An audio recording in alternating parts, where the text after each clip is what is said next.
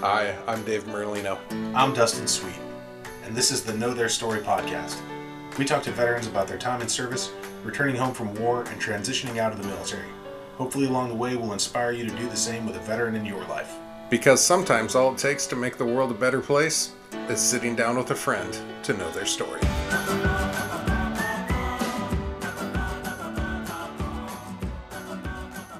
Okay. Welcome back, everyone, to another episode of the Know Their Story podcast. Thank you for joining us again. Had a little bit of a break as I um pardon me, that was not planned. Uh little bout with uh with coronavirus. Uh so I will probably not talk as much because it leads to coughing this week, but I say I won't talk as much every week, and we know It's a miracle. so, but um, Dustin, thank you for joining us again. Thanks From for having me one more time. Let's do this. Yeah. Let's have this party. So, today's guest, we uh, I was joking right before we hit record that we've had a a couple uh, we've, we've been hitting the navy a lot lately we're going back to our roots of the army uh, today's guest was an artillery surveyor in vietnam 1969 to 1970 with the u.s army as i just mentioned um, and also the author of the book potato people about tales from the trenches of his time in the army uh, please welcome jack schmitt thank you for joining us today jack Thank you, Dave. Nice to be with you. Uh, so um Jack, where are you joining us from? I'm uh, in the western suburbs of Chicago. Oh, nice, nice. How's the weather in Chicago? very, very nice, pleasant day. It was rainy yesterday, but it's not today. Uh, Nice and lovely. sunny. Sunny at the moment, probably uh, mid 70s. Ah, baseball weather Yes, stuff. Yeah, well, I have to ask if if you were to go to a baseball game, would it be to the Cubs or the White Sox? if I were to go, it would be Cubs. Okay, there we go. My aunt is a, a diehard diehard Cubs fan. I've actually been to a couple games at Wrigley with her, Yeah. So it was a, a fun time. They they didn't win, and in fact, it was during the height of Sammy Sosa, and uh, they were playing the Cardinals, and like they kept hitting home runs to to go ahead, and then they'd give up a home run to tie it. We'd go into extra innings, and my aunt was just like, "Oh!" And I looked at my wife and I said, "Welcome to the life of a Cubs fan," right there. That's right. so I'm actually going to put myself on mute a little bit here. Dustin, I'll let you go. That way, when I cough, it won't uh, tire. Sure, that's that's that's good. Dave. Good thinking, Dave. Jack, um, let's let's get it started. I guess. Uh, what what caused you to be in uh, in the recruiting office? How did you Well- get into the army? Okay, I was attending uh, junior college, finishing up my second year. I knew that uh, as the oldest of six uh, kids, I couldn't uh, expect my parents to send me off to uh, state college. So I uh, ventured down to the enlistment office and said I wanted to get into something related to engineering, civil engineering specifically. So after a few meetings, uh, I signed the papers and was able to finish my second year of uh, college and then uh, went into the service in June of 70. Did my basic at uh, Fort Leonard Wood, Missouri. Um, I put in for construction survey school, uh, but found out that that school was closed. So they sent me to artillery survey school, which turned out to be much better because I learned how to operate all of the instruments, all of the surveying instruments, and uh, relate to the computer coordinates of, of uh, bringing in artillery fire and adjusting fire and reading maps and reading the stars. Uh, so I learned one heck of a lot. Then they sent me to Germany. And what we did was uh, help uh, various divisions. We helped the uh, Big Red One get ready.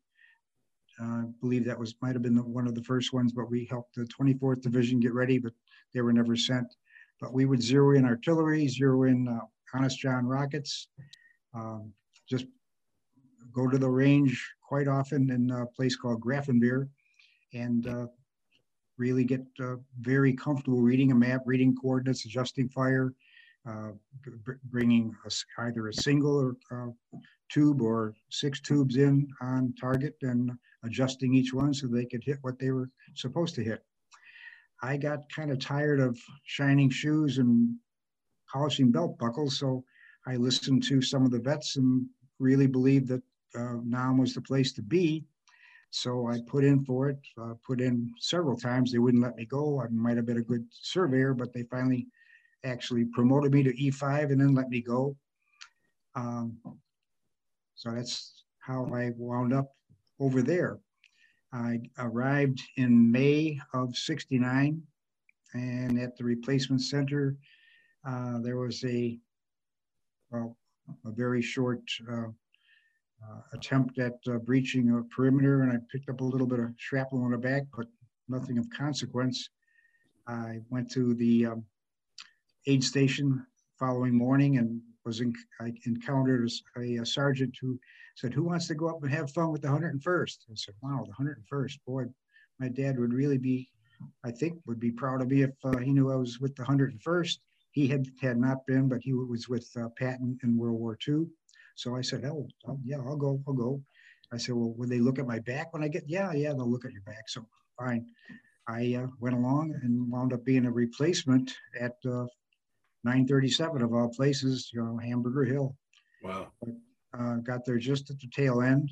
Um, they that's where they pinned the uh, sergeant that uh, corralled me into the 101st. Uh, was the one that pinned the uh, insignia, the uh, stripes on my collar, and said, "You know, you're an E5." You I, I didn't know anything about a fire team or directing fire or whatever, so um, I made it in, made it out and after things got all straightened out, I wound up with the uh, headquarters battery of the 101st uh, Field Artillery, uh, second to the 320th, and I helped them set up fire bases all over I Corps and on the border of Laos, and uh, did my did my uh, almost year there. Got uh, actually got um, what, what do they call it? Shorted out uh, in uh, April. Right. Right. And uh, I was actually at Firebase Ripcord when I found out I was supposed to be getting ready to go home. So I made it out. And uh, you want to, you mentioned before, you want to know about the welcome home. That that was a shock. Arriving at O'Hare, um, there was a crowd. I was actually on a crutch because I had uh, goofed up my leg uh, at at Ripcord and was waiting to have that looked at, but they they sent me home. Um, a police officer grabbed me by the scruff of the neck, lost the crutch, shoved me in a baggage closet there at uh, in the uh, the baggage claim area at uh, O'Hare, and uh, then I was allowed. I was in there with several other uh, returnees, and I was allowed to get out, call my dad to come and get me, and that was a big surprise to him. But uh, he helped me get out, and, and that was it. You know, that's it. Wow. Were they having Were they having like a like a demonstration at O'Hare? Yes, yeah, and I, I was surprised because uh, we hadn't heard anything about that from uh, any of the guys who had uh, come in, uh, who had, had, visited home. Uh, no one, no one talked about. We didn't. The Stars and Stripes, uh, to my recollection, never really talked about protests at home. We didn't know anything about it. guys who came in weren't saying anything about there being anything against the war. Uh, I was there, of course, when there were uh, serious objections on the part of the uh, troops there. Uh, they were starting to get uh, very upset about being sent out on operations over and over and over again. Uh, the unit that I had arrived with, they had lost so many guys on all these operations prior to Hamburger Hill. that was probably the, the straw that broke the, the camel's back, as they say, because there were outright, uh, um, not mutinies, but just very, very angry um, meetings on the part of a lot of the infantrymen and even into the uh, artillery uh, troops that just didn't want to go back out anymore. They were just losing a heck of a lot of people. So we we just did what we had to do, keep on going. So I have a, a couple questions came up when you're talking about how you got into artillery. So you you, you want to join construction, and they said, well, that's full, but you know we can't really build anything till we blow it up. So you want to go to artillery, or like what was that sell for how those were close together? Uh, no, I wanted to be in something related to civil engineering. I, I was very interested in being becoming a civil engineer, and uh, I believe it was the recruiting uh, sergeant who told me, "Yeah, we go into construction surveying." As it turned out, I found out that construction surveyors didn't really learn how to use the instruments unless they were officers. So I was fortunate to become an artillery surveyor, again, learning how to use all of the instruments that uh, civilian surveyors do. Uh, actually, when I came out, uh, I was able to do some construction surveying here in the States uh, as, uh, as an engineering intern uh, once I got back into college. Nice.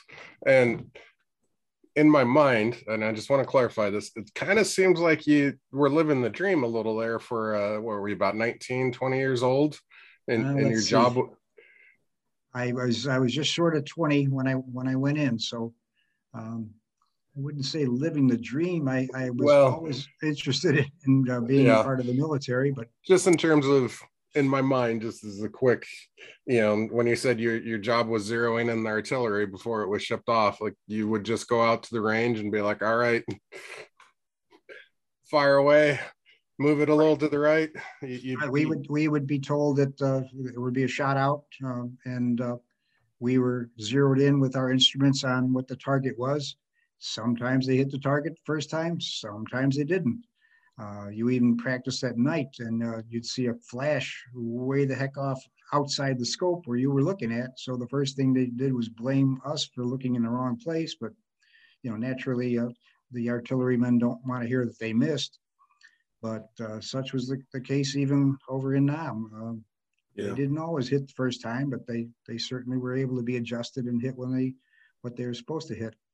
Yep, got to walk it walk it in a little. Mm-hmm. Right. So, but 19 years old, getting paid to basically hang out and watch stuff blow up. That's that's a pretty good job for a 19 year old. right. It was um, yeah, it, it was it was interesting. Uh, we, we spent you know, even in Germany, uh, spent a lot of long days, long nights, a lot of time in the field.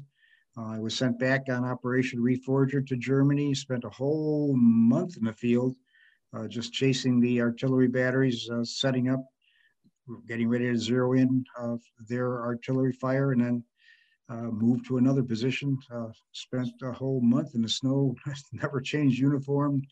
Once in a while, you took your, your Mickey Mouse boots off, but um, that maybe prepared me for the way it was over in Nam. Uh, you, know, you, you, didn't have a change of clothes. Uh, I would come back from the field kind of ripped up and and uh, scraggly looking and uh, may or may not have gotten a, another fresh set of clothes. Sometimes on a fire base, you kind of lined up, everybody stripped off. Um, you got some clothes handed to you. Wasn't your uniform, was a clean pair of clothes, and that was it. But um, you, you I, remember arriving there being told, uh, you uh, brush your teeth with this toothpaste and you won't have to brush your teeth for a whole year. Okay, sounded good. Um, do you uh, do you have the name of that toothpaste? Or? no, no, it didn't. It didn't work. it didn't work. I, I know that I brushed my teeth a couple times after that, but uh, you you just learn to live with what you what you basically needed. Um, but we, we spent, I spent time uh, having ringworm or picking leeches and uh, stuff like that. You just learn to be dirty. I don't know if that's called living the dream, but it was, um, it was a different lifestyle. I would I would focus more on the hanging out in Germany, blowing stuff up as dream compared yeah, to Vietnam. Good, good times. I, I, I gained a bunch of weight there. I went up to 165 pounds, drinking great beer, eating pretzels, and having a lot of fun. Yeah, yeah. Germany, Germany seems nice. Vietnam, eh, I'll take the yeah. dream part out of that. so, but you know, you, you you talk about coming home and you know, reminds me one of the one of the gentlemen, Dwayne Bloor, who's been on the podcast and uh, in our in our film, he talked about when he was landing, he looked out and he saw this big crowd of people, and he thought, "Oh, geez, that's really nice. They're here to welcome me home." Hmm. They weren't. Found out real quick that they were protesters, and he said that that moment just kind of ripped his heart out a little bit. He had they, they had no he hadn't heard anything about what was going on back home. And it sounds like you had a bit of the the same. You know, you've come home, you're shoved in a closet. Um, I mean, what you, you were just talking about your mind adapting to to to being in Vietnam. How does your mind adapt to something like that, where you know you think you're you're, you're coming home to one thing and and it's obviously drastically different. Well, I was I was certainly proud of the uniform. I was proud of what uh, I had accomplished. Um, had a few ribbons on my chest. Um, I, I, knew my dad would be proud of, of the service that I uh, put in. I was surprised. Uh, uh went to, uh, to, well, no, I don't want to badmouth any organization, but uh, the, the the neighbors just weren't very welcoming. they weren't especially enthused about my arrival. Um, I remember my my stepmother uh, getting on the phone with uh, one of her sisters and saying, "Oh yeah, Johnny's home. Yeah, no, he, no, he never did anything." So, that was it. So, um, my dad, I had always hoped to have a, a, way to talk to my dad or get him to talk about his experiences uh, in World War II, but never get him to open up. And I didn't really open up. He didn't ask a lot of questions, so I didn't have many people to talk to. And and I think you know, for me growing up, I and Dustin, you can say if it was different for you. For me growing up and you know being born in the 70s and having teachers who were Vietnam vets and you, you you think about that moment like we are just talking about at the airport and obviously in my mind as someone who wasn't there, I can think about like that day being just a gut check, but it's more of the long term approach to it of you know no one wanting to talk to you. Like how how do you settle into that? Do you just kind of bury it down or or you, did you go find people who had the same experiences or, or how how can you acclimate to society that doesn't even want to talk about what you did well, I, I guess for me, I, I, must have buried it down. Uh, we, um, I, I pretty much broke up with everybody, all my friends uh, that I had uh, been friends with before I went into the service. Uh, I just couldn't talk to anyone. I, I, guess I really did bury it down. Uh, met my wife uh, about a year after I came back. Um, we she put up with uh, my screaming nightmares uh, for quite a while and then helped me to find somebody that helped with PTSD. Um, I actually went to a PTSD um, clinic at the VA. It had been closed, and I wound up being the only person with a, a, a daytime coat and tie job in this circle of uh, other vets who uh, just wanted to talk about uh, the things they did or uh, what, however many uh, people they uh, encountered in the negative fashion. Um, but the there there just weren't anybody to, to really talk to. I I went returned to college. I joined a fraternity. Nobody ever wanted to talk to me about it. they they they actually never threw.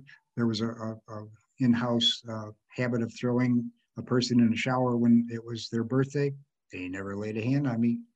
Uh, they I can't say can't say they were afraid of me. I, I wasn't a very imposing figure. Uh, there were there were some some very big boys there, and they were all younger than than me. But um, nope. Anyway, had had no one to really talk to.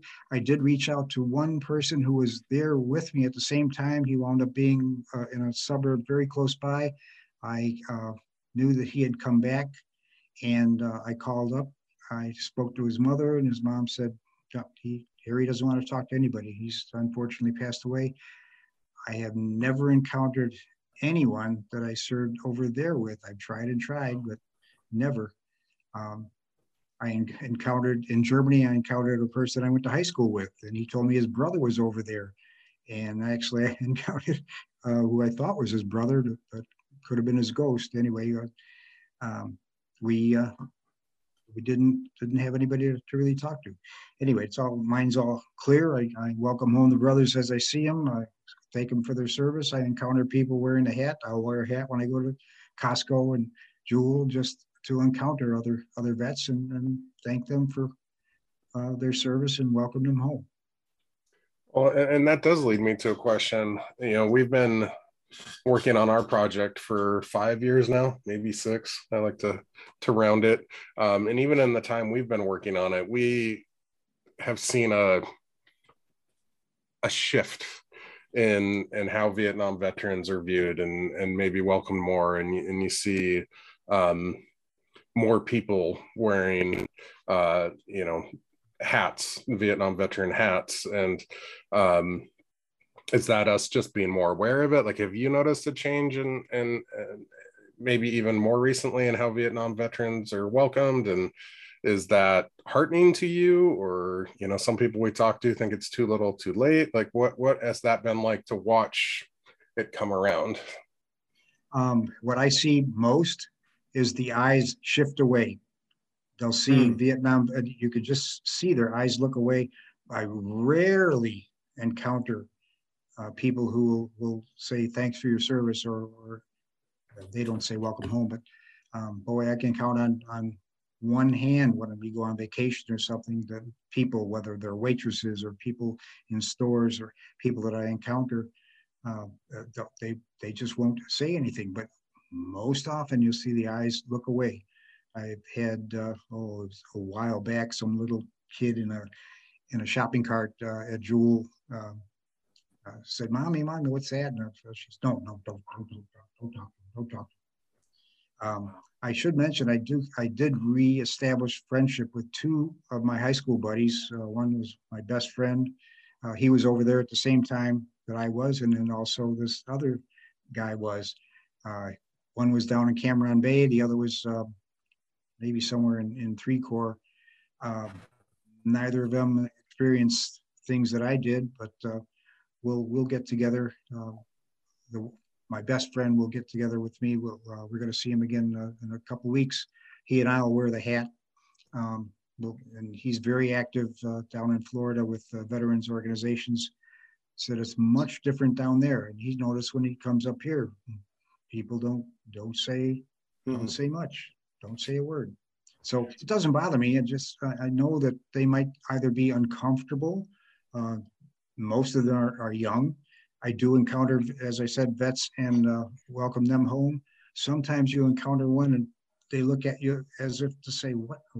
What do you mean?" Uh, I actually had a guy uh, when I said "Welcome home, brother," and he looked at me as if I was speaking some foreign language. So maybe people don't uh, often greet us, but it doesn't bother me. I don't wear the hat to uh, to give anybody a, a, hard time. I just wear it to encounter hopefully other vets, and I, and I quite often do and and part of that could be um and, and even we we feel it sometimes and, and, we've talked to so many different veterans and, and we've had the talk sometimes of you know we like to say uh, thank you for your service should be the start of the conversation and too many times it seems to be the entire conversation mm-hmm. like it's such a reflexive thing like i i, I want to point out i love the show Shark Tank, and and I think it's really great when they do this. But whenever there's a veteran on, well, at least one shark has to be like, first, let me say thank you for your service.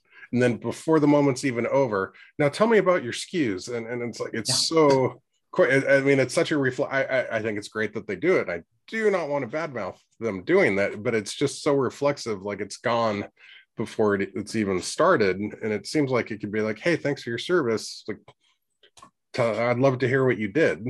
Um, or even like, how's how's it?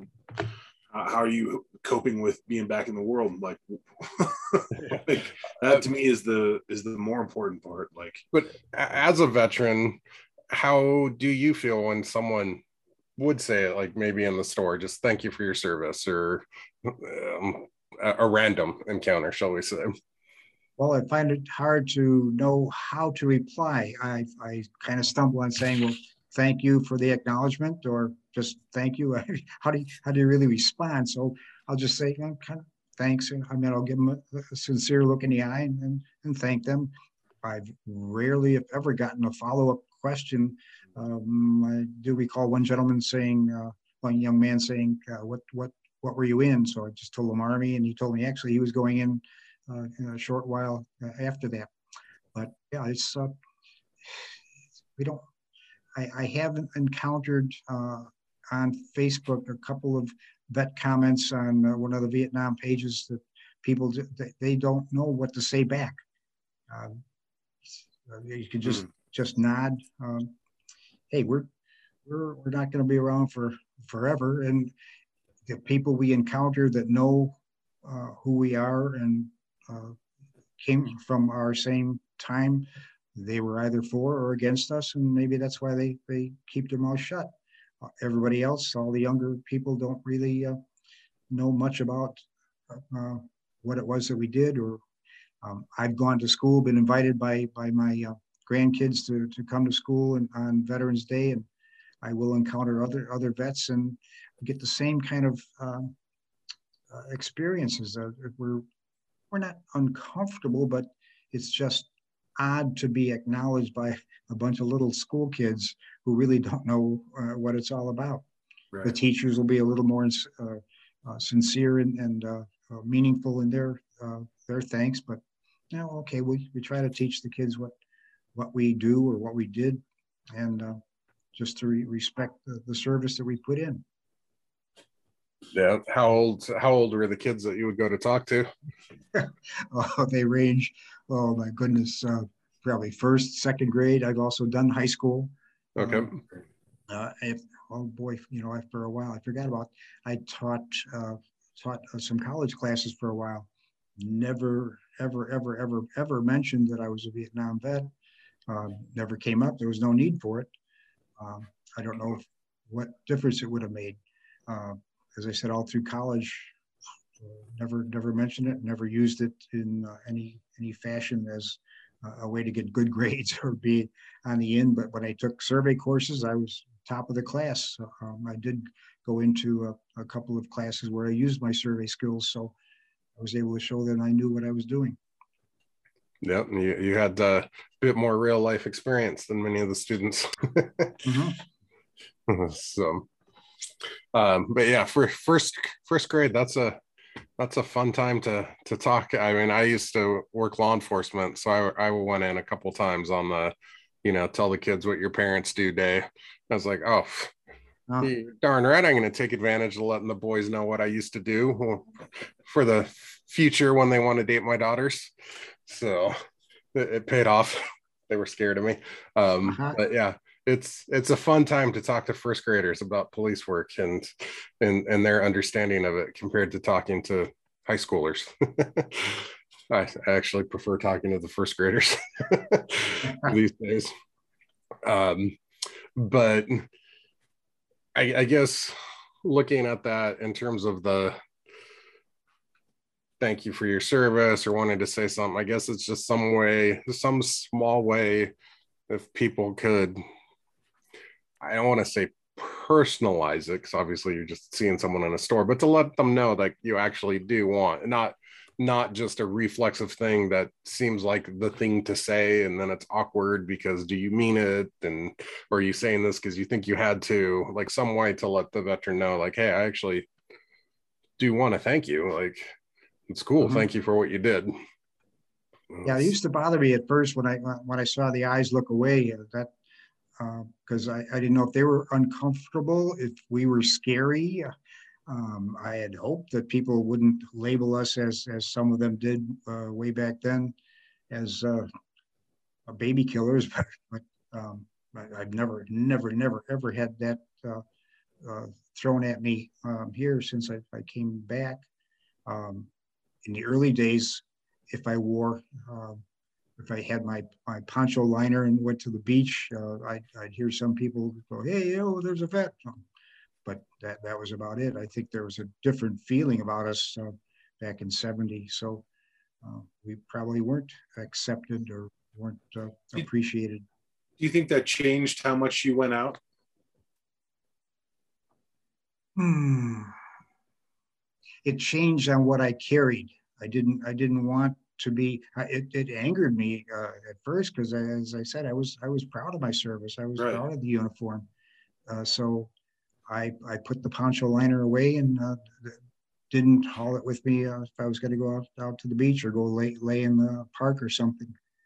Um, so that that that just that just bothered me. I wore I wore a field jacket uh, when I was in college uh, upon my return, but it wasn't a Vietnam type field jacket. I kept my I had a couple fatigues, uh, and I didn't wear those. I wore a uh, an Eisenhower jacket that I had picked up um, back in Germany. Um, so yeah. pretty ragged, but that's what I wore, and that was kind of acceptable because people were wearing, wearing uh, the the uh, uh, stateside or, or Germany type uh, non uh, camouflage fatigues. But I, I probably never wore my Vietnam fatigue uh, for anything like yard work or anything right. like that. It's hanging hanging in the basement. Uh, but if I uh, worked around in the fall and just needed something light, I'll put on a 24th Infantry from from Germany. Got one in the garage. And it's not that I don't want to be identified. It's just just never thought of uh, pulling it out and wearing it. It's it's there. Sure. Yeah, yeah. No, you just change your behavior to to to fit in, right? That's that's mm-hmm. how we operate. Um, man, that's uh, that's interesting. Um, what uh, what did you end up doing once you once you got out of college? Where where'd life take you? Um, I went to uh, Illinois Institute of Technology got a bachelor's in bachelor's in civil engineering, and then I went to uh, uh, Midwest College of Engineering and picked up a master's in engineering management. I uh, was a civil engineer uh, then. I designed uh, road projects, uh, anything on the ground other than bridges, anything drainage, lighting, traffic signals, all that sort of work. I worked for the Illinois Tollway for about nine and a half years, and uh, the rest of my experience was uh, with uh, a variety of consulting firms. Um, so I, I, put my uh, skills to good use. Uh, I spent my entire career doing nothing but uh, using a red pencil. I never had to use all of the high highfalutin math that we learned in college. Uh, never, never, ever, ever used even algebra. I might have used geometry, but none of the Diffie-Q or any kind of uh, equations that we, we learned, any of the calculus. I knew it had an application, but I never needed it. Uh, I made my career just with a red pencil. Wow. What was your favorite kind of work? Traffic patterns or? My, my, favorite kind of work was uh, multi-lane uh, expressways, multi-lane uh, uh, local streets, um, things that had a turn lane. I like to put together the construction sequencing, um, but then my favorite thing to do is review plans. I became very experienced at taking a set of plans and finding the inconsistencies that were almost always there because uh, a set of plans is put together with a variety of different engineering disciplines. Right. And uh, most of the time, I found that the individual disciplines didn't talk to each other. So the drainage guys would do their work properly and correctly, but they might put all their sewers on the right side of the road. And then here come the lighting guys. Where are they going to put it? On the right side of the road. So you have light poles right through the sewers. And I would spot that immediately and I, I, guess I made a lot of enemies because they didn't have the right way to go about telling them that, that, that something had to change. Right. And I knew I knew that they had expended the budget, so now they had to come back and either go in the hole to correct or to yeah yes to correct their work and, and make it work uh, properly so that it wouldn't have change orders out in the field um, uh, or uh, the firm would uh, would lose money. Um, I managed uh, a major project for the Illinois Tollway uh, in which some of the firms really lost money uh, making corrections on the plans. Uh, it, it, wasn't a happy thing to do, but that's that's what I did. Uh, and I think I can credit my uh, skills to what I learned in the service, just how to how to quickly read a map and, and know which way you're supposed to be going and right. which way is up. Say, all right, I'm going to flip a coin. Heads, lighting, tail, sewer. whoever comes up's moving to the other side of the street. well, no, um, there, there's a right place and a wrong place, and you can uh, you can put the sewer uh, lights on the same side as the sewer, but you just don't put them in the same place, so many feet behind the the, the curb. Yeah. Um, and uh, it, it could be done, but uh, all too often you'd find the manholes every 200 feet, and where would the light poles be? Every 200 feet, right smack on top of the manhole. Uh, it was a, so the easiest thing for me to do as a skill that um, I, I would, uh, I actually taught classes in how to do that. Um, I would have a challenge uh, with uh, some of the people that I'd say, bring in a set of plans, go to that set of plans and find five or six or seven locations and mark those locations. And if you don't find a, a conflict, dinner's on me. I never lost that bet. They would be they would be surprised. So how did you know that? It's it's always there. Contractors have change orders for a reason. It's because there are inconsistencies, anomalies in the plans. It's better to find it in the planning stage than the implementation stage. and I, I, can recall even uh, going back to one or two types of uh, incidents over in Nam where um, somebody uh, wasn't reading the map correctly and had the guns pointed completely the wrong way. Uh, fortunately, it occurred uh, at a fire base uh, along the coast, but yeah, they were, they were doing fish in, fish in the open rather than uh, the uh, target out there on, on the mainland. That's uh, that's a good segue back to uh, the one of the only questions I have for you about your NAM experience, which is uh, what's what was the procedure of setting up a fire base? Did you go in first to observe and, and, and set things up, or how, how'd that work? Yeah, I would I would be with uh, one of the first couple of choppers that went in. I'd have to set up an instrument, and naturally, I wouldn't try to set it up standing up tall. You learn how to set it up low. Every fire base had a known point. Every fire base had an observable spot that you could uh, turn your instrument to, so that you could turn between the known point and maybe that was a top of a, a hill, top of a mountain, a, a steeple somewhere far off, a bridge corner. So your your instrument was very powerful. Powerful. It had a good telescope on it. So you you got your angle set, and then you either read the map or you read the um, the azimuth, the, the direction to that known point, and then you could determine where was true north, where was the actual map north. From there, you could you knew where the coordinates of the fire base were. You measured off to try to find the center of that fire base and establish the known position of that fire base. Then the guns started coming in. They were offloaded, and the gun crews would set them up. And you have to then use your instrument and look at each gun, each of the six guns. They each had an instrument on, on the gun. You would give them an azimuth to read to you, and then everyone could turn in the same direction because they knew the direction oh, sure. they were looking at. Cool. Uh, but we we were the first ones in, and uh, it always surprised me that we weren't. Uh, other, other than the, the, last one, Firebase Ripcord, that we we were not the first ones that uh, that were wiped out. They didn't care about us. They cared about wiping out the guns when the guns got all set up. That's when the fun started. So you would hopefully do your job. And there was sometimes I had to stay overnight. If I didn't catch the last chopper out, mm, okay, fine. I had to stay overnight. And I helped pull guard duty and uh, hunker down in the bunkers if I had to. But um, just hoped that you could get your job done and that everything worked right. Uh, there was, I mentioned the uh, the anger or the disruption or the not mutiny, but uh, just the the the, attitudes that changed uh, in in yeah. the 60s, uh, even in the early 70s.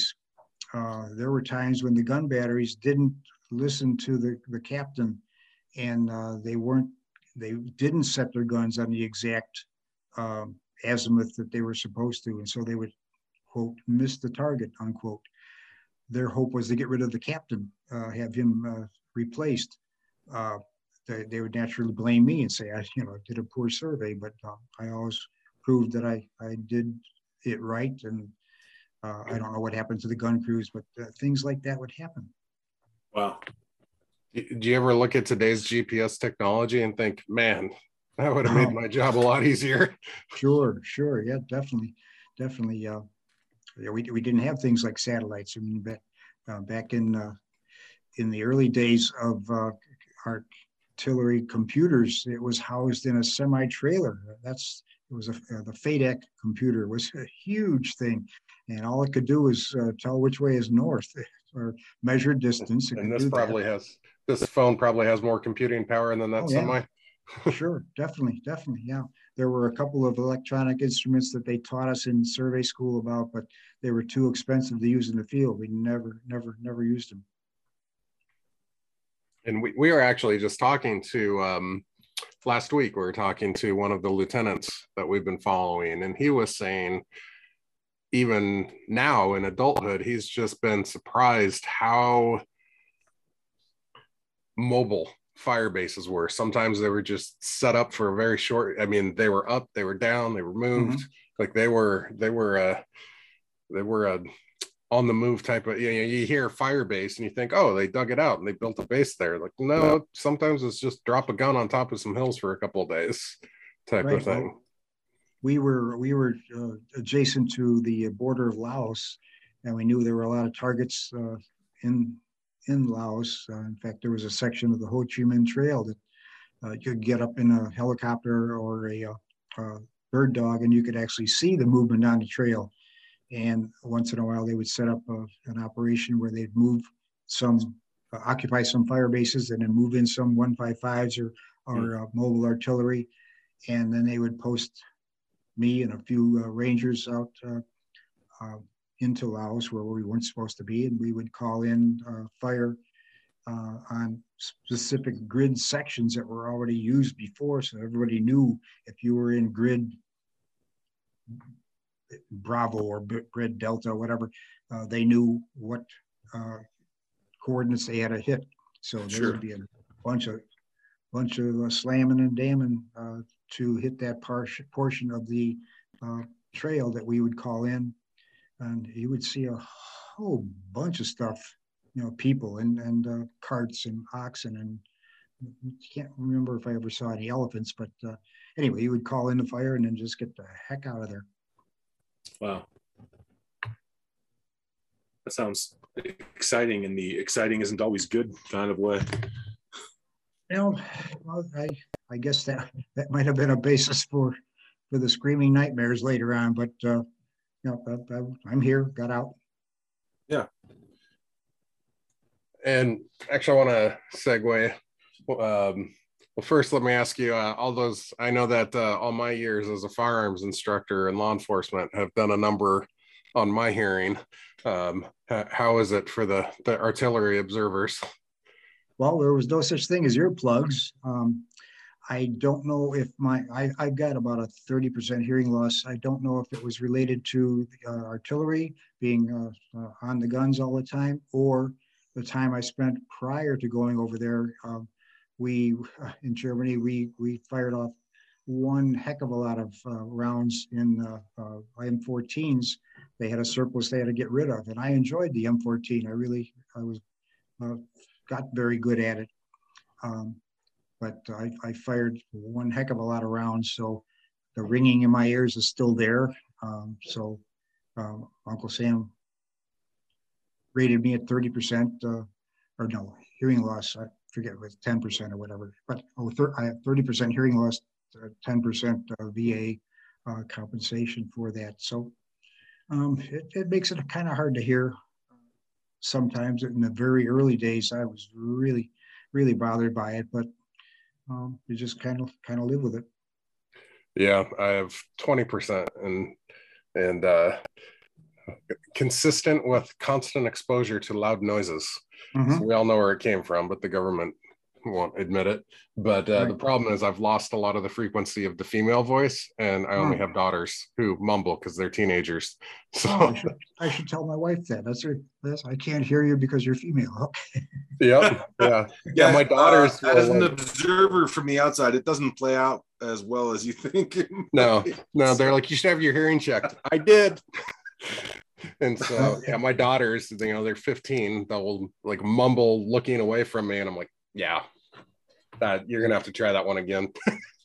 well, I've been married 48 years, so we're we've learned to communicate. Yep. Yeah, I always I always laughed that when um, before I had my hearing checked, that when I didn't hear my wife, it was because I needed to have my hearing checked. But when I didn't hear her, uh, or when I didn't hear her, it was I need my hearing checked. But when she didn't hear me, it's because I need to speak up. That's how.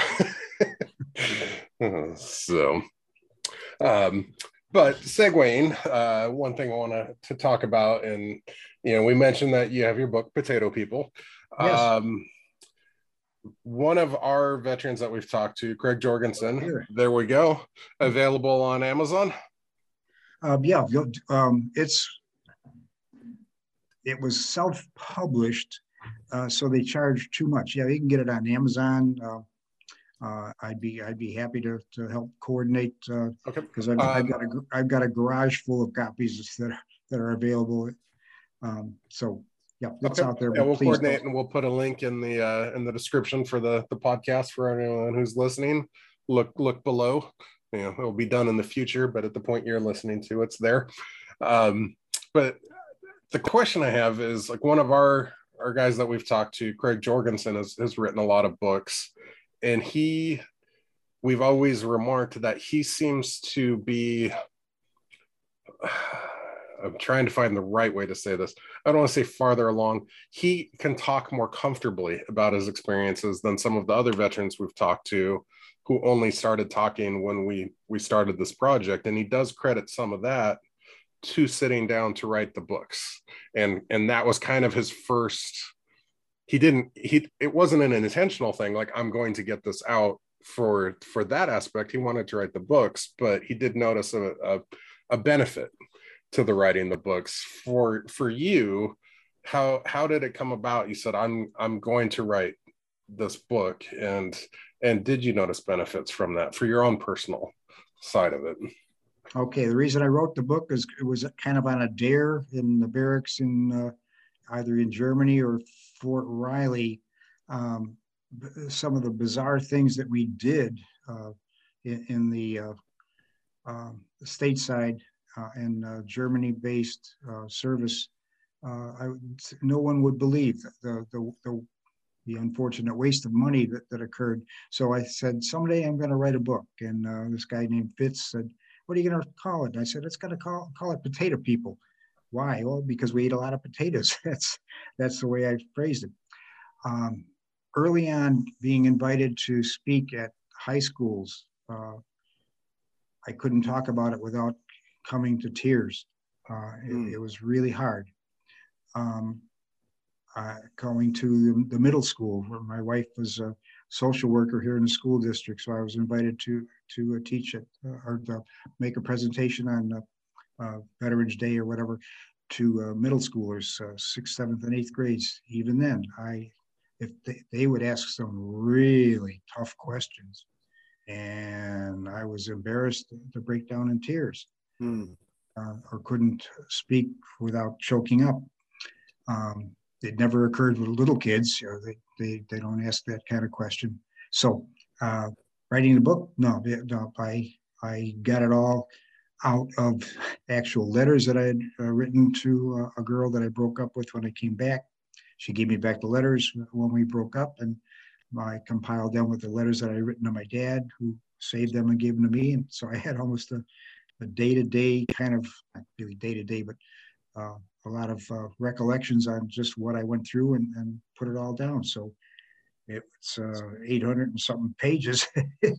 Surprised the heck out of me when i hit 322000 words. But anyway i did it. Um, i should edit it a couple more times because even at oh and the editing my goodness the, the editors the, the, the goofy questions that they would ask and the things that they made me take out of the book because it made them uncomfortable. I'm saying, like, wow. okay, um, uh, they said, oh, you know, you can't, you no, can't say that. No, we don't want these. I could tell they were just very young, young people doing doing their job. But hey, I thought, okay, fine.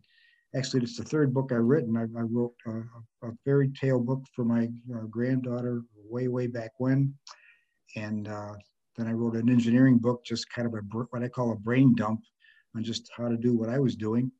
And so I would call this a brain dump. Just got got rid of, uh, of a lot of memories. Uh, not got rid of, put them put them down, and uh, the kids have all read it. Uh, my friends have read it, and uh, it's it's there. But I touch touch on many many many many many things that we did, and just the situations that I was in, and the things that that we did. Uh, not bragging, not boasting, just hopefully not too boringly factual, but there it was. well, it's funny when you talk about the editor saying this makes us uncomfortable. Mm-hmm. I mean, mm-hmm. we had uh, we had a, a, screening at the Museum of Flight in Tukwila at Boeing um, on Veterans Day a couple years ago, and in the question and answer period, a, a woman and I don't I want to be really careful I say this because I'm not bashing her because it's a very legitimate thing. It's it's conversations we'd had in production when when editing it. Um, she asked, there's a scene where we talk what a veteran gives a very, very factual account of what it was like to go out on a downed helicopter scene. Very factual. I'll mm-hmm. put it mm-hmm. that way. Mm-hmm. It's it is raw and it's incredibly powerful, but we did that's like and we have a recording of of a helicopter getting shot down and it very much ties into to what's being said. It's not just a random let's throw this in. There's there's a very but we had conversations of man this is pretty raw. And um, but we decided to go with it. And and she was berating us a little for why does it have to be so raw? And and uh, and and did we have to do that? And my answer was well yes because this is their story. Like I would be doing a disservice if I didn't like how can I tell how hard it was to come home if I shield the parts that made it hard? Like don't don't tell you like this is what you have to know. And right. you know and and she did get on the I can't believe there's children in here. And it's like well those are my daughters. Like there's no way they weren't going to come to this film screening. And yeah. and I left it out and I kind of wish I'd said it but I left it out. I was like you know you look at my daughters they were 13 then you know unfortunately the two 13 year old girls are the closest in age to what these guys were when they went through this than anyone else in this room. Sure. these guys were 19 20 years old. Like you know this yeah, this is a real couple, thing. A couple of the uh, things that, that my uh, one friend that i get together with uh, from down in florida talk about is the the attitudes that we had uh, you would never let anybody know you were afraid we would make fun of each other. Uh, uh, you would sure. you would you would bolster each other's courage, if you will. Um, I I don't recall encountering many people who who were able to express fear. You just did what you did so that nobody would would make fun of you or or, or uh, uh, call you uh, any kind of names. And then in terms of the operations and things, you know, think of the term search and destroy. What does that mean to you? You know, the editors didn't like what that meant. Uh, not, and I won't do it for this recording, but we can off off the record talk about some of the phrases that they didn't like to hear, or some of the the things you know, you talk about visiting the downed helicopter. Well, yeah, think about what what you have to do after uh, a battle occurs. Um, there's there's some things that make people uncomfortable, and yeah, they, they again may may have been part of the, uh, the, the nightmares that I I had. There was they were psychedelic. Uh, trees were bleeding. The ground was bleeding. I, I remember those kind of things, and I remember how how palpable the blue cloud was that I finally got rid of when I was able to, to get rid of that PTSD. Uh, it was a big help for my wife to, to do that, but um, uh, you could almost reach, I could almost reach out and touch it when it, when it was just gone. I, I, I was somewhat attracted back to it because it was so, it had been there for, for years. Uh, I didn't get rid of it till a little after 1990. So uh, it, it, was there for a long time. And I remember even in the frat, uh, there was only one guy who would, who would uh, room with me. Um, nobody else wanted to because I would wake up screaming. So anyway, uh, there's there's there's things you can say to people and there's things you can't yeah I, yeah and we we decided to to lean into the things you're not you're not supposed to because if we're gonna have the conversation, I mean, in our view, if we're gonna have the conversation, we're gonna have the conversation. Like, you know, there's the one, the one thing that makes us uh, some commonality between uh, us and uh, Afghan vets is they burn their crap too. Yeah. yeah, that will always be. Yeah, we, we won't say the the term for for that duty. Right, right. but it, even even an E five, even even as an E five, I had to do it. so, yeah, that's why I didn't. That's that's one of the reasons I didn't mind going to the fire bases because back in the rear, that's all they made you do was police call and stuff like that. I did even KP for goodness sake. But no, I would I would volunteer to go out on anything uh, just to get away from that. And so it wasn't seeking uh, reward; it was getting away from the stuff that I had put up with for for a year and a half prior to, to going over there. Yep. Yeah, that uh, little little time time on your own out in the jungle.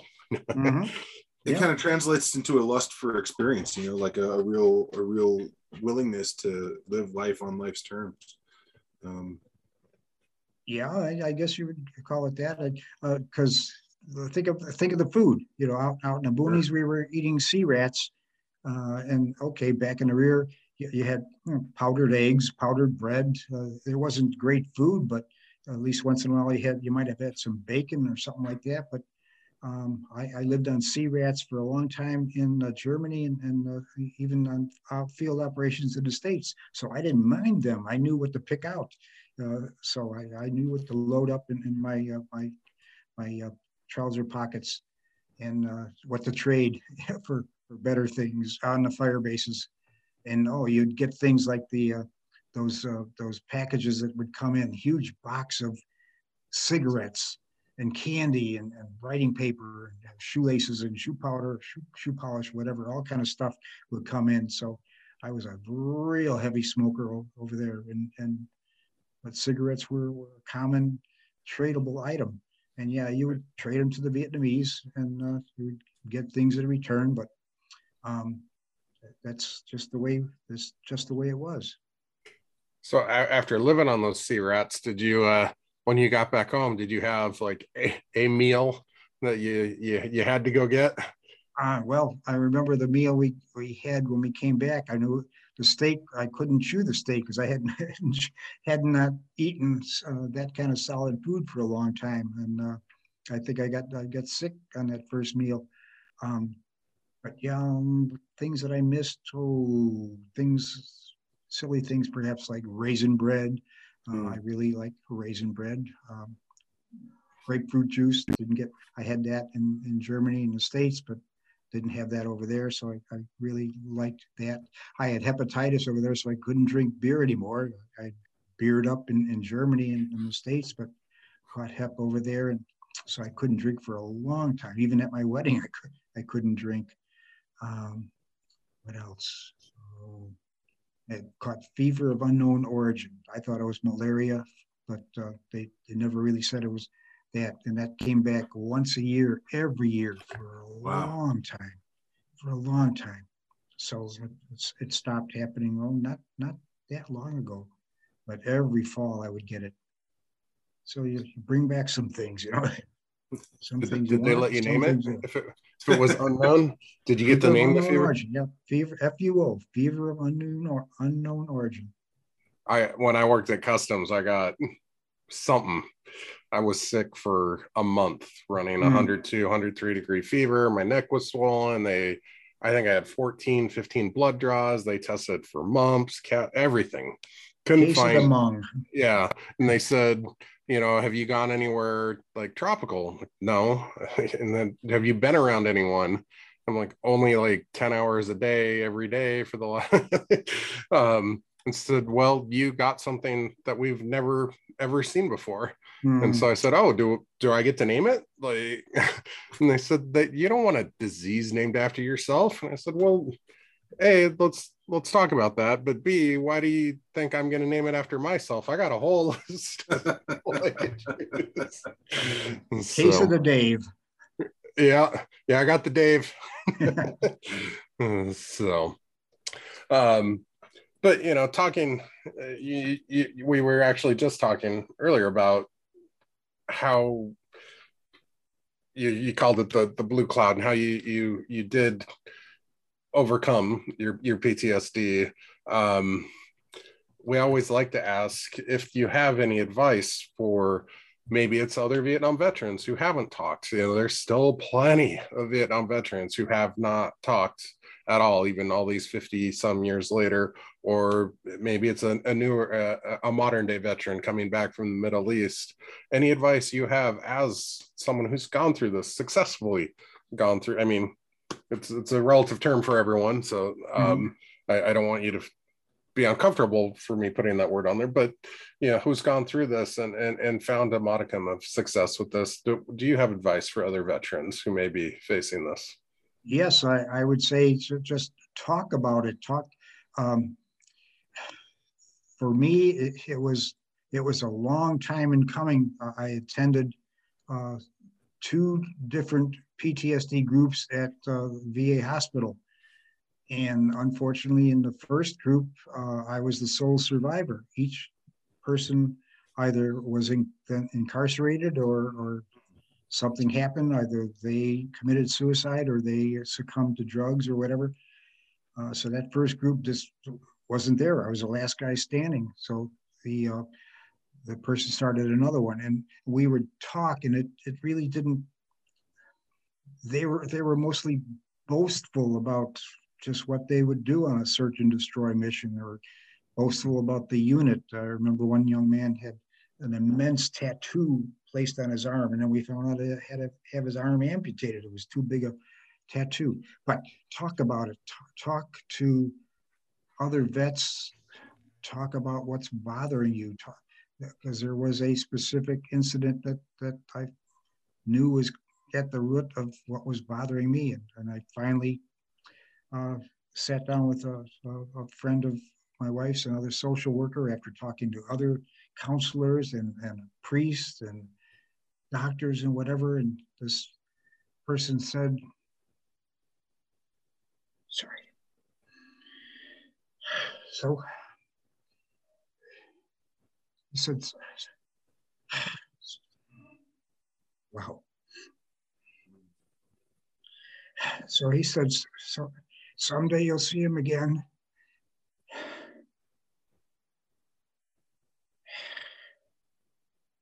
Sorry. Um, anyway, talk about it. Just have to, just have to talk about it. Talk about it with with with others who've been there or other other vets. I don't know how to relate to to an Afghan vet uh, or or Iraq War vet, but um, if there are certain common things that happen, you know, being under a mortar barrage or a rocket attack or um, incoming rounds on on the perimeter. Just uh, talk about it. Talk about how you feel. Talk. Darn what, right? You were probably afraid, and you probably didn't want to admit to somebody you were afraid. You're never gonna um, say, "Hey, you know, get me out of here. I'm, you know, I, am done. I'm tired of this." But yeah, you, you you should probably talk about it. Sorry. Well, I mean, that's we we talked about that with um, Dr. Roy Clymer, who used to be head of specialized care at Walter Reed. He's a Vietnam vet. But we talked to him for the for the movie, and we're you know, like you're talking, there's not a lot of direct crossover between the jungles of Vietnam and the highland mountains of Afghanistan or the desert of Iraq in terms of just straight across the board experience. But you know, when I was talking with Dr. Clymer, where eh, some I was talking about how I had gotten into it with the supervisor at customs, like he'd really pissed me off. Um, and I finally said, Well, last time I checked, this is your job. Like maybe you should be the one fixing it. I mean, much longer story. And, and I was asked to go finish my paperwork after that. But he said, mm-hmm. Yeah, see, you weren't in the army and I wasn't in customs, but I'm sure we can find a lot of commonalities talking about government supervisors who really pissed us off or government waste. Like there's a lot of commonality that we can find. And there's a lot of commonality for a veteran from Vietnam and a veteran from Afghanistan. Is it about hand to hand combat in the jungle?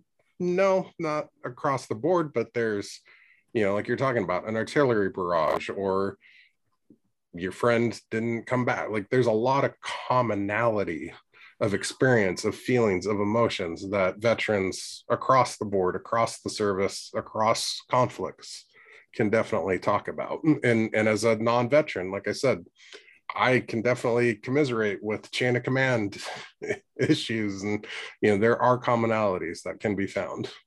Yeah definitely. I think one issue that that they can that we might have in common is is uh, you feel a sense of you want to blame somebody when one of your buddies doesn't come back. Uh, there's there's probably that as a common feeling that that might be uh, something for them to talk about. You know, who do you blame, and is it really their their fault uh, that your buddy didn't come back, or if your buddy made a mistake, uh, didn't listen to one of the old timers and, and uh, stepped in the wrong place, or or didn't you know, we would take two steps and look around, take two steps and look around. You, you didn't just go walking on a trail. Uh, I, I, took a long time to get rid of that, boy. I'll tell you, we would go go out for a walk in the, in the forest preserve or whatever in the early days, and, and it would return as soon as I got into the trees. It would it would return. But you have to talk talk about just what's what's bothering you, and it, it might just be one thing, or it might be a, a lot of things. But I, I think it's good to talk about the good times, talk about the bad times. You could start by talking about the, the C-rats or whatever they, they eat over there, or talk about the uniform and all. My goodness, all the stuff they wear nowadays, you know, we didn't have a tenth of, of that. You know, you, you're worried about taking 10 mags and uh, uh, your boots and, a, and, a, and a, either a, a boonie cap or a helmet. And that was, and you didn't care about a flak vest. You didn't care about, you know, one canteen. That was, that was enough for me you, you, you had common things that you could talk about. Yeah, exactly. Dustin, you had something there? No, I was just agreeing with Jack. You know, the the the the experience is the same even if the locations are different. You know. Yeah. Sure, life life is short. Enjoy it when you can. That's it. It sure is. Exactly. I mean, we, uh, Dustin and I have both been through that. I mean, I, I wasn't going to say anything, Dustin, but oh. um, part of the reason we've had a break is Dustin actually did just lose his mother, um, oh, and that's why I was was down in New Mexico. But the reason I bring it up is the commonality. Both Dustin and I had dinner. My I with my dad and Dustin with his mom the night before, and everything was fine and we are making plans and then the next day uh, a, a, heart incident in the the kitchen. Uh, it's mm. actually shocking um, the the commonality between our, our two parents like that but it did uh, I've, I've had more time. It's been many more years for me but that was part of my impetus for leaving the government is you know here i am. I had dinner with my dad. We're talking about the upcoming seahawks season uh, everything else, and then he was gone the next day. Hmm.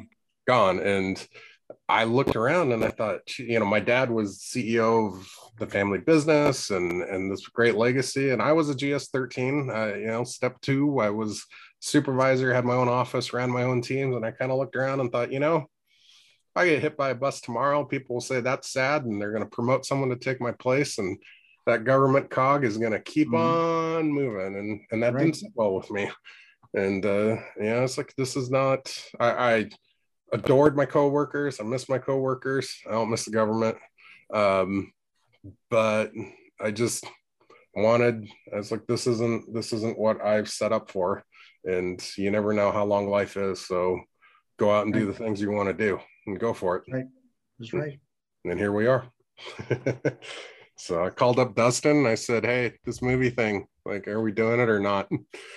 So, and uh, we started screenwriting. Now we have a podcast, all uh, all very linear. mm-hmm. Working out.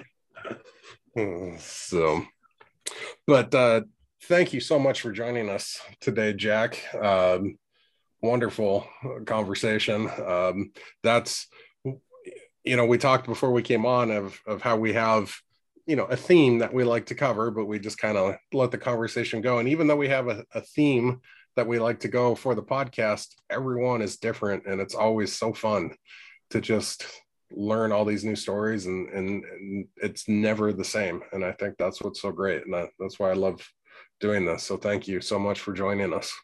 Well, thank you for having me, Dave. I appreciate it very much. Dustin, nice to meet you. Um, and, and to our audience, thank you so much for, for being with us um, for, for yet another episode of the Know Their Story podcast. Um, you know, if you enjoy what we're doing, give us a follow, a like, rating, tell your friends, enemies, uh, whoever will listen. Um, but anywhere you can get your podcasts. And again, Jack's book is Potato People. Uh, as mentioned, you can find it on Amazon. We'll put a link uh, as well for where I'll, you can. Yeah, we'll, we'll, put a link to Jack where Jack's selling them so you can get them out of your garage. Yeah. I'm, I'm not kidding. I'd probably have almost a hundred copies I, I, I, picked up uh, at, a, at a deal, but uh, yeah, don't do not pay full price. Uh, buy, uh, go find it on Amazon, find it on eBay or whatever. Uh, I I even have uh, a, a, link to an electronic uh, version that you could get for free. So, all right, we'll work something out. We'll we'll put those links in there. Dustin, got your jokes that I can cut off? Oh, uh, go ahead and stay with uh, us here, Jack. I'm just going to cut off the recording feed, but we'll talk a little more. Uh, let's see. Uh, one one oyster and another oyster walk into a bar, and the bartender uh, turns to them and says, "You've been listening to the Know Their Story podcast. If you made it this far, we must be doing something right. Let us know by subscribing to our channel." And think about sitting down with the veterans in your life, because saying thank you for your service should be the beginning of the conversation, not the end.